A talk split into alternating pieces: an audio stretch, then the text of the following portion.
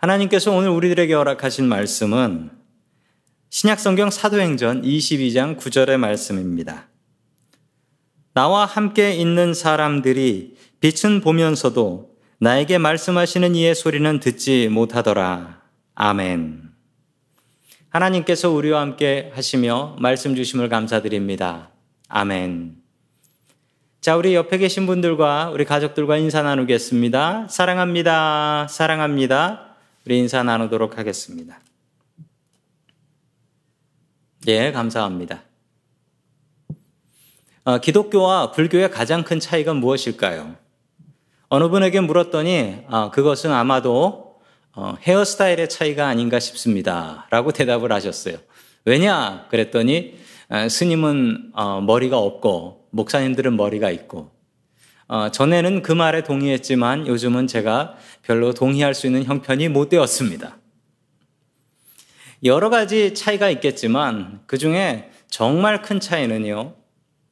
불교는 스스로 도 닦으며 수도하며 신을 찾는 종교입니다. 반대로 기독교는 어떤 종교냐면요. 철저한 부르심의 종교예요.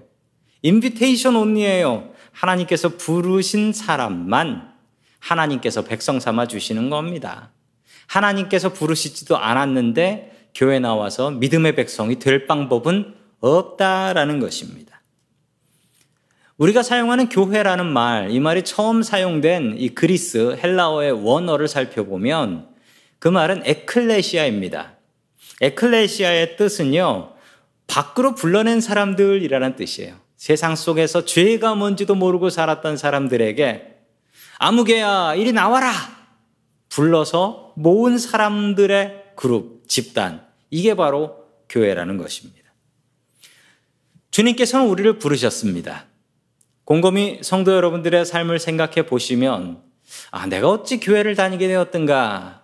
내 뜻이었나? 내 계획이었나? 내가 정했나? 아니요. 그렇지 않습니다. 주님께서 불러주셨으니 우리는 이렇게 예배드리고 주의 백성으로 살아갈 수 있는 것입니다.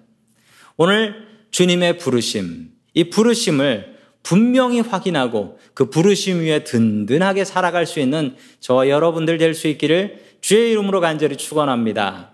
아멘. 첫 번째 하나님께서 우리들에게 주시는 말씀은 믿음이 흔들릴 때 부르심을 확인하라 라는 말씀입니다. 믿음이 흔들릴 때 부르심을 확인하라. 제가 신학교 입학 시험을 준비할 때 신학교 입학 시험에 정말 자주 나왔던 문제입니다. 한번 풀어 보십시오. 사도행전에서 바울의 부르심, 바울의 소명, 콜링은 총 몇 번 나올까요? 아, 저는 처음에 당연히 한 번이지라고 생각했어요. 왜냐하면 주님께서 바울을 한 번 부르셨거든요.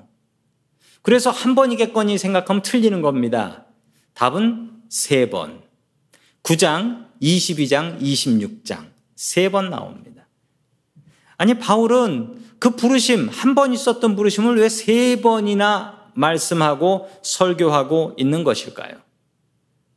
바울에게 있어서, 바울에게 있어서 그만큼 부르심은 중요하고 소중한 일이었습니다.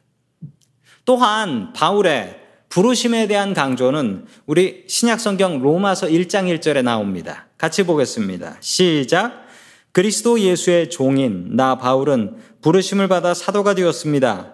나는 하나님의 복음을 전하기 위하여 따로 세우심을 받았습니다. 아멘.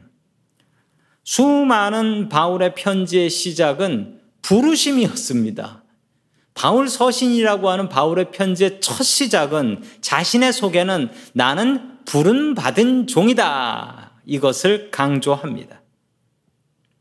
이 부르심은요, 영어로는 calling이라고 하고, 한자어로는 소명이라고 합니다. 바울은 왜 이렇게 그의 부르심, 소명을 중요하게 생각했던 것인가요? 왜냐하면 바울은 그의 부르심에 대해서 수많은 사람들의 도전을 받았기 때문입니다. 바울은 많은 오해와 비난을 받았습니다.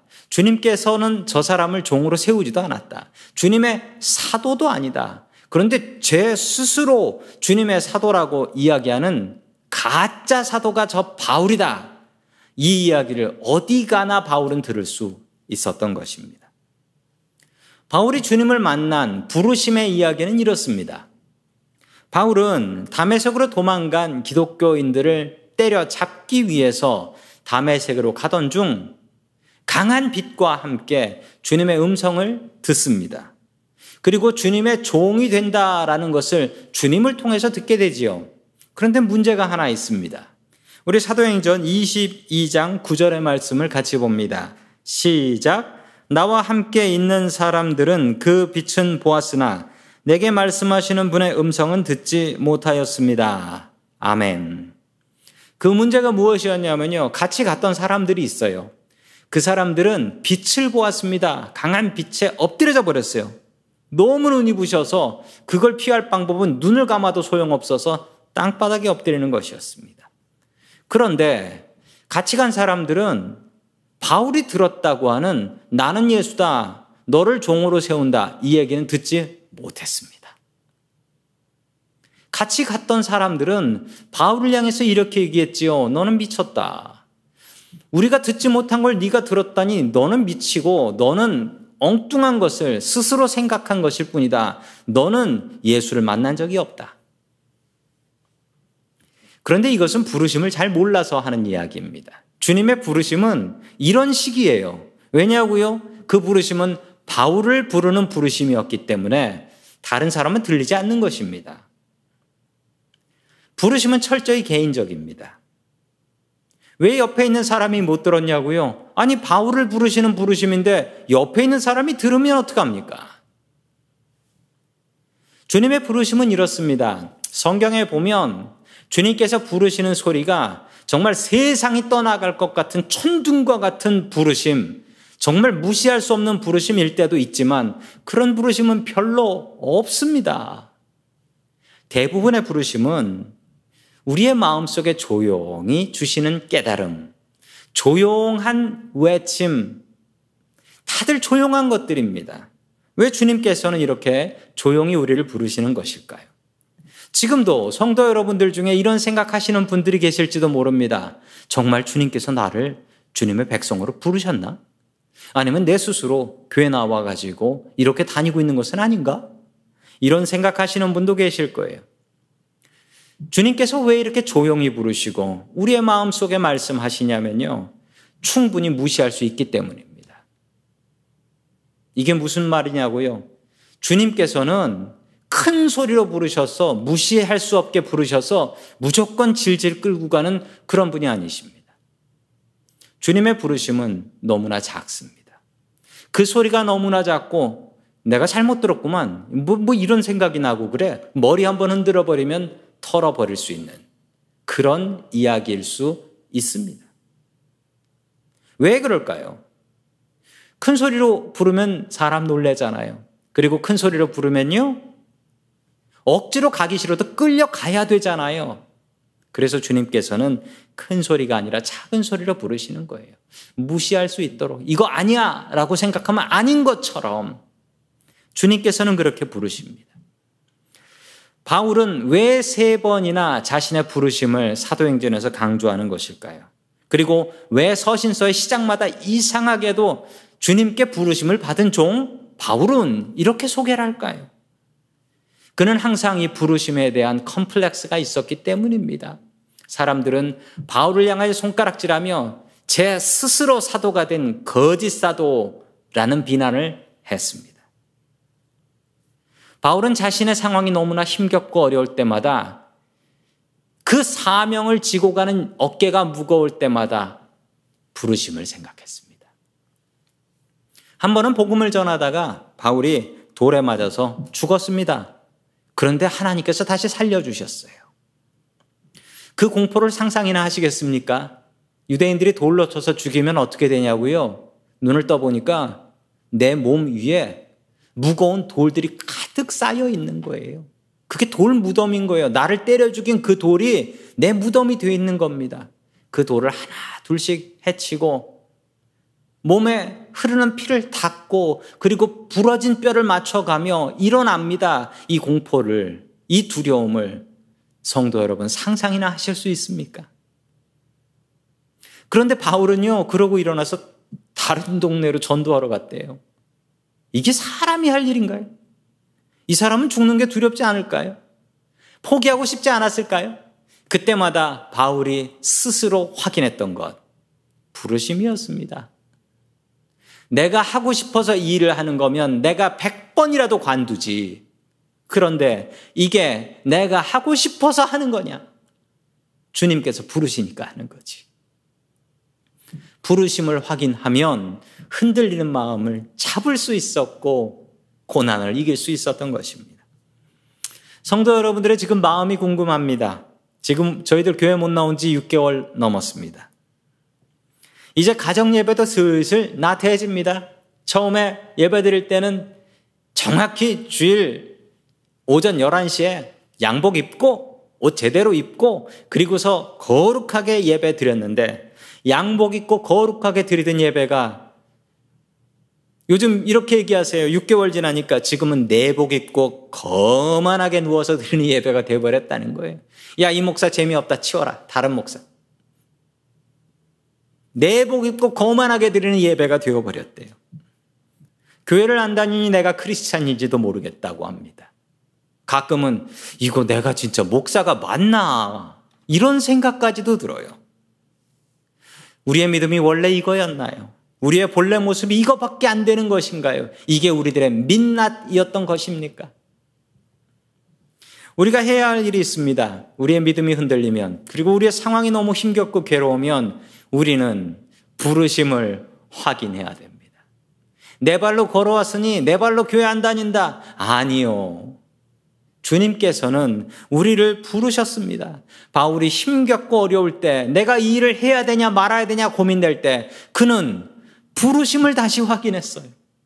부르심을 생각하면 그만둘 수 없었고 부르심을 생각하면 내 발로 이 일을 관둬야지 그만둘 수 없었던 것입니다.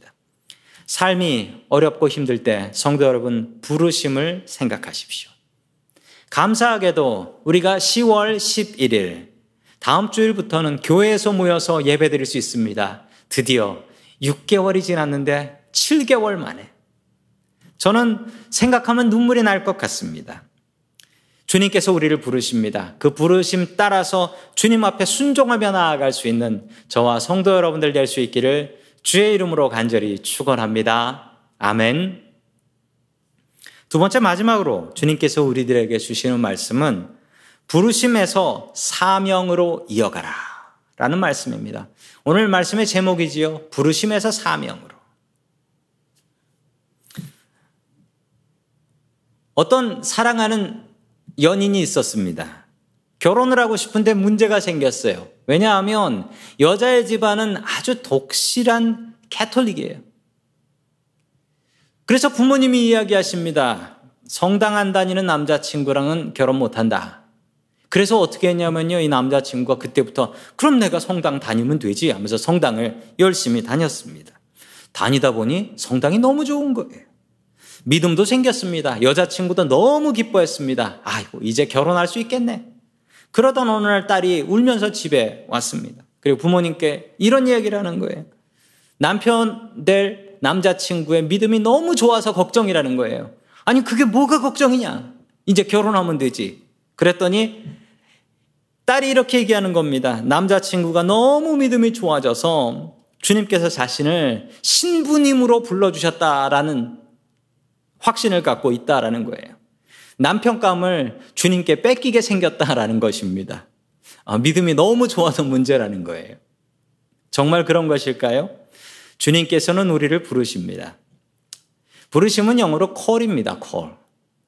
call 다음에 붙는 전치사가 하나 있어요. call to입니다. call to the mission. 주님께서 우리를 부르시는데 그냥 부르시는 게 아니에요. 동원아! 부르시는데 주님께서 부르실 때 그냥 부르고 아무 말도 안 하시는 그런 그 넌센스잖아요. 목사님! 불렀으면 그 다음에 말을 해야지. 목사님! 부르고 끝나면 됩니까? 안 되죠? 주님께서 우리를 부르십니다. 그리고 부르고 나서 끝이 아니라는 거예요.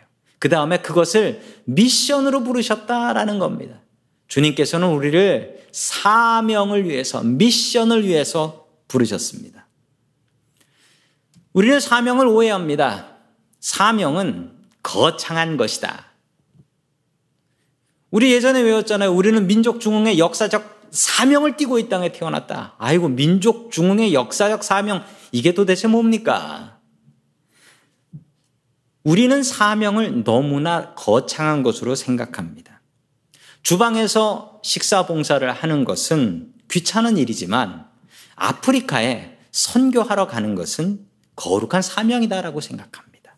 사실일까요? 그렇지 않습니다. 1517년 종교개혁이라는 것이 일어났습니다. 마틴 루터 선생님이 종교개혁을 시작하셔서 우리가 믿는 이 프로테스탄트, 개신교가 생기게 되었는데요. 원래 이 마틴 루터 선생님은 신부님이었고, 그리고 신학교 교수님이었습니다. 당시 천주교회는 큰 문제가 있었는데 한번 들어보십시오. 그들의 문제가 무엇이었는지. 당시 신부님, 성직자들과 평신도들이 완전히 다른 그룹이었고 신분이 달랐다라는 것입니다. 그리고 성직자들은 신부님들은 거룩한 일을 하는 사람들이었고 평신도들은 세상의 일을 하는 사람들이었다라는 거예요. 들으시고 뭐가 문제인지 아시겠어요? 혹시 아니 지금 뭐가 문제야? 원래 저런 거 아닌가? 큰일 나는 생각입니다. 그래서 만인 제사장설로 루터는 이 교리를 설명하는데요. 만인 제사장설은 우리 모두가 제사장이라는 거예요. 생각해 보십시오. 우리 예수님께서 성직자셨나요? 당시 기준으로 하면 예수님은 성직자가 아닙니다. 예수님이 제사장이셨습니까? 아니지요. 예수님께서 바리새인 서기관 아니었습니다. 심지어 그 흔한 레위인도 아니었어요, 예수님은. 예수님은 유다 지파 사람이었습니다. 모든 사람들이 주님의 일을 거룩하게 할 수 있다. 우리는 모두 거룩한 제사장이다. 주님께서 자신의 몸을 찢어서 말씀해 주셨습니다. 그게 만인 제사장이에요. 주님께서 말씀하신 얘기예요. 우리는 모두 제사장입니다. 우리 옆에 계신 가족들을 이렇게 축복하시죠. 당신은 거룩한 제사장입니다. 당신은 거룩한 제사장이십니다. 우리 축복하겠습니다. 그럼 제사장이 하는 일이 뭡니까? 제사가 지금 예배거든요. 제사장이 하는 일은 예배 드리는 거예요.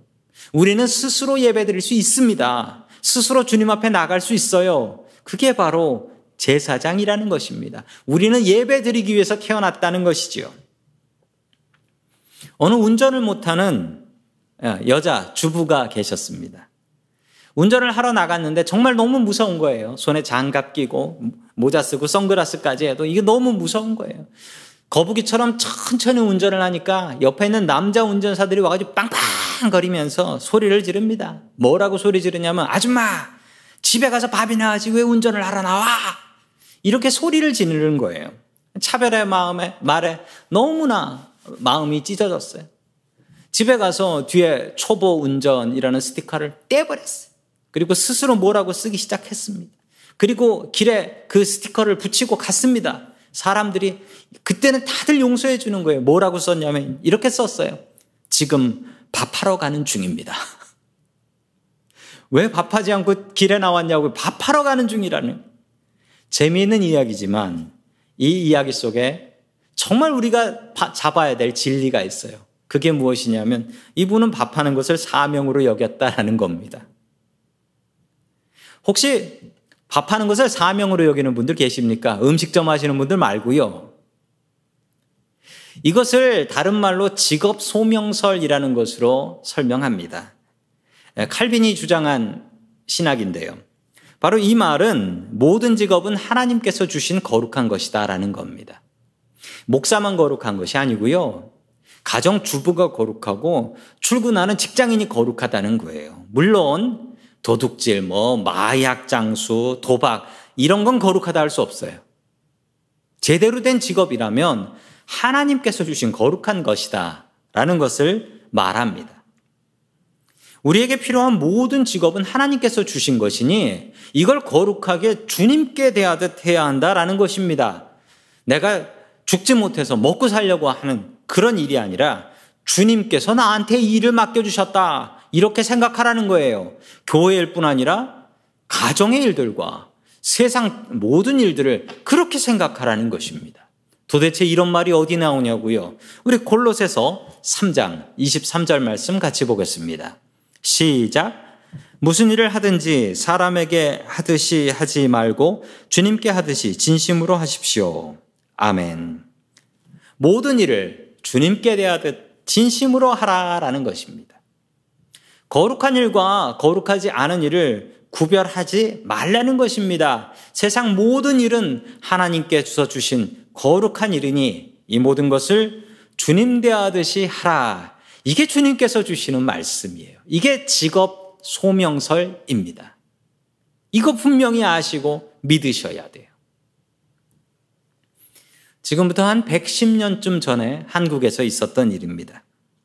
경동 제일교회라는 교회가 있었고 이 교회에 영수라는 분이 있었어요. 영수가 뭐냐면 옛날 그 당시에 장로쯤 되는 직분이었습니다. 엄귀현 영수. 우리 화면에 사진이 나오지요? 이분은 참 믿음이 좋은 영수였고 교회의 지도자였습니다. 그런데 그는 천민이었으며 그의 직업은 말을 끌고 다니는 마부였습니다. 누구의 마부였냐면 당시 흥선대원군의 친척이었던 이재영 대감의 마부로 일을 하고 있었습니다. 어느 날 이재영 대감을 말에 태우고 모시고 가면서 넌지시 대감님께 전도를 했습니다. 나으리, 예수 믿으십시오. 예수 믿으시면 너무나 좋습니다. 이렇게 아주 심플하게 전도를 했습니다. 그러자 이 대감이 이 얘기를 좋지 않게 듣고서 비꼬듯이 얘기했습니다. 그래, 예수 믿으면 너 같은 상놈이 양반 된다더냐? 이렇게 물어보니 엄영수는 침착하게 받아들이며 교회에서 배운 대로 얘기했습니다. 뭐라고 얘기했냐면요. 나으리, 예수님을 믿는 도리는 그런 것이 아닙니다. 제가 제대로 된 마부가 되어 더 열심히 살아야 할 것이지요. 이 대감은 이 얘기를 듣고 놀라지 않은 척 하며 무시하려 했지만 이 대답에 깜짝 놀랐습니다. 저게 예수 믿는 돌이던가? 저렇게 믿으면 나라가 바뀌겠네. 이 말에 충격을 받고 그는 예수를 믿게 됩니다. 그리고 신학교에 가서 목사가 돼요. 어디 교회 목사로 왔냐면요. 경동제일교회 담임 목사로 돌아온 거예요. 장로님이 전도한 사람이 담임 목사가 됐어요. 참 기막힌 노릇이지요. 이 엄영수 참 대단합니다. 이분이 말하는 것이 바로 직업 소명설이에요. 우리들의 모든 직업은 하나님께서 주신 거룩한 직업입니다. 주님께 대하듯이 거룩하게 하십시오. 요즘 기독교인들이 사회에서 욕먹는 문제가 이것 때문 아닙니까? 교회에서는 거룩하다고 하지만 세상 바깥에 나가면 아니 세상 사람보다 더 악하게 살아가는 사람들이 있어요. 그래서 욕 먹습니다. 교회 다니는 사람들 엉터리야. 그뿐입니까? 우리가 믿는 예수님까지 욕 먹이고 있지 않습니까? 성도 여러분, 가정주부가 집에서 음식을 준비할 때 성도 여러분 기도하면서 준비하십니까? 아니면은 아, 요즘 코로나 때문에 삼시세끼 되는 게 너무 괴로워. 그래서 불평하면서 이거 해도 해도 끝이 없는 밥. 여러분 기도한 밥 먹는 가족하고 불평한 밥 먹는 가족하고 똑같을까요? 다를까요? 이게 어떻게 똑같아요? 기도한 밥이 더욱더 능력의 밥이지요. 빨래를 하면서 세탁을 하면서 기도하는 마음으로 하십시오. 주님, 이 옷을 입은 사람이 복받게 하여 주시옵소서. 공사를 하면서 직장에 가서 일을 하면서 하나님, 이 집에 사는 사람들이 복받게 하시고 예수 믿게 해 주시옵소서. 이렇게 기도하셔야 됩니다. 부르심이 사명이 되어야 돼요. 주님께서는 우리를 사명자로 부르십니다.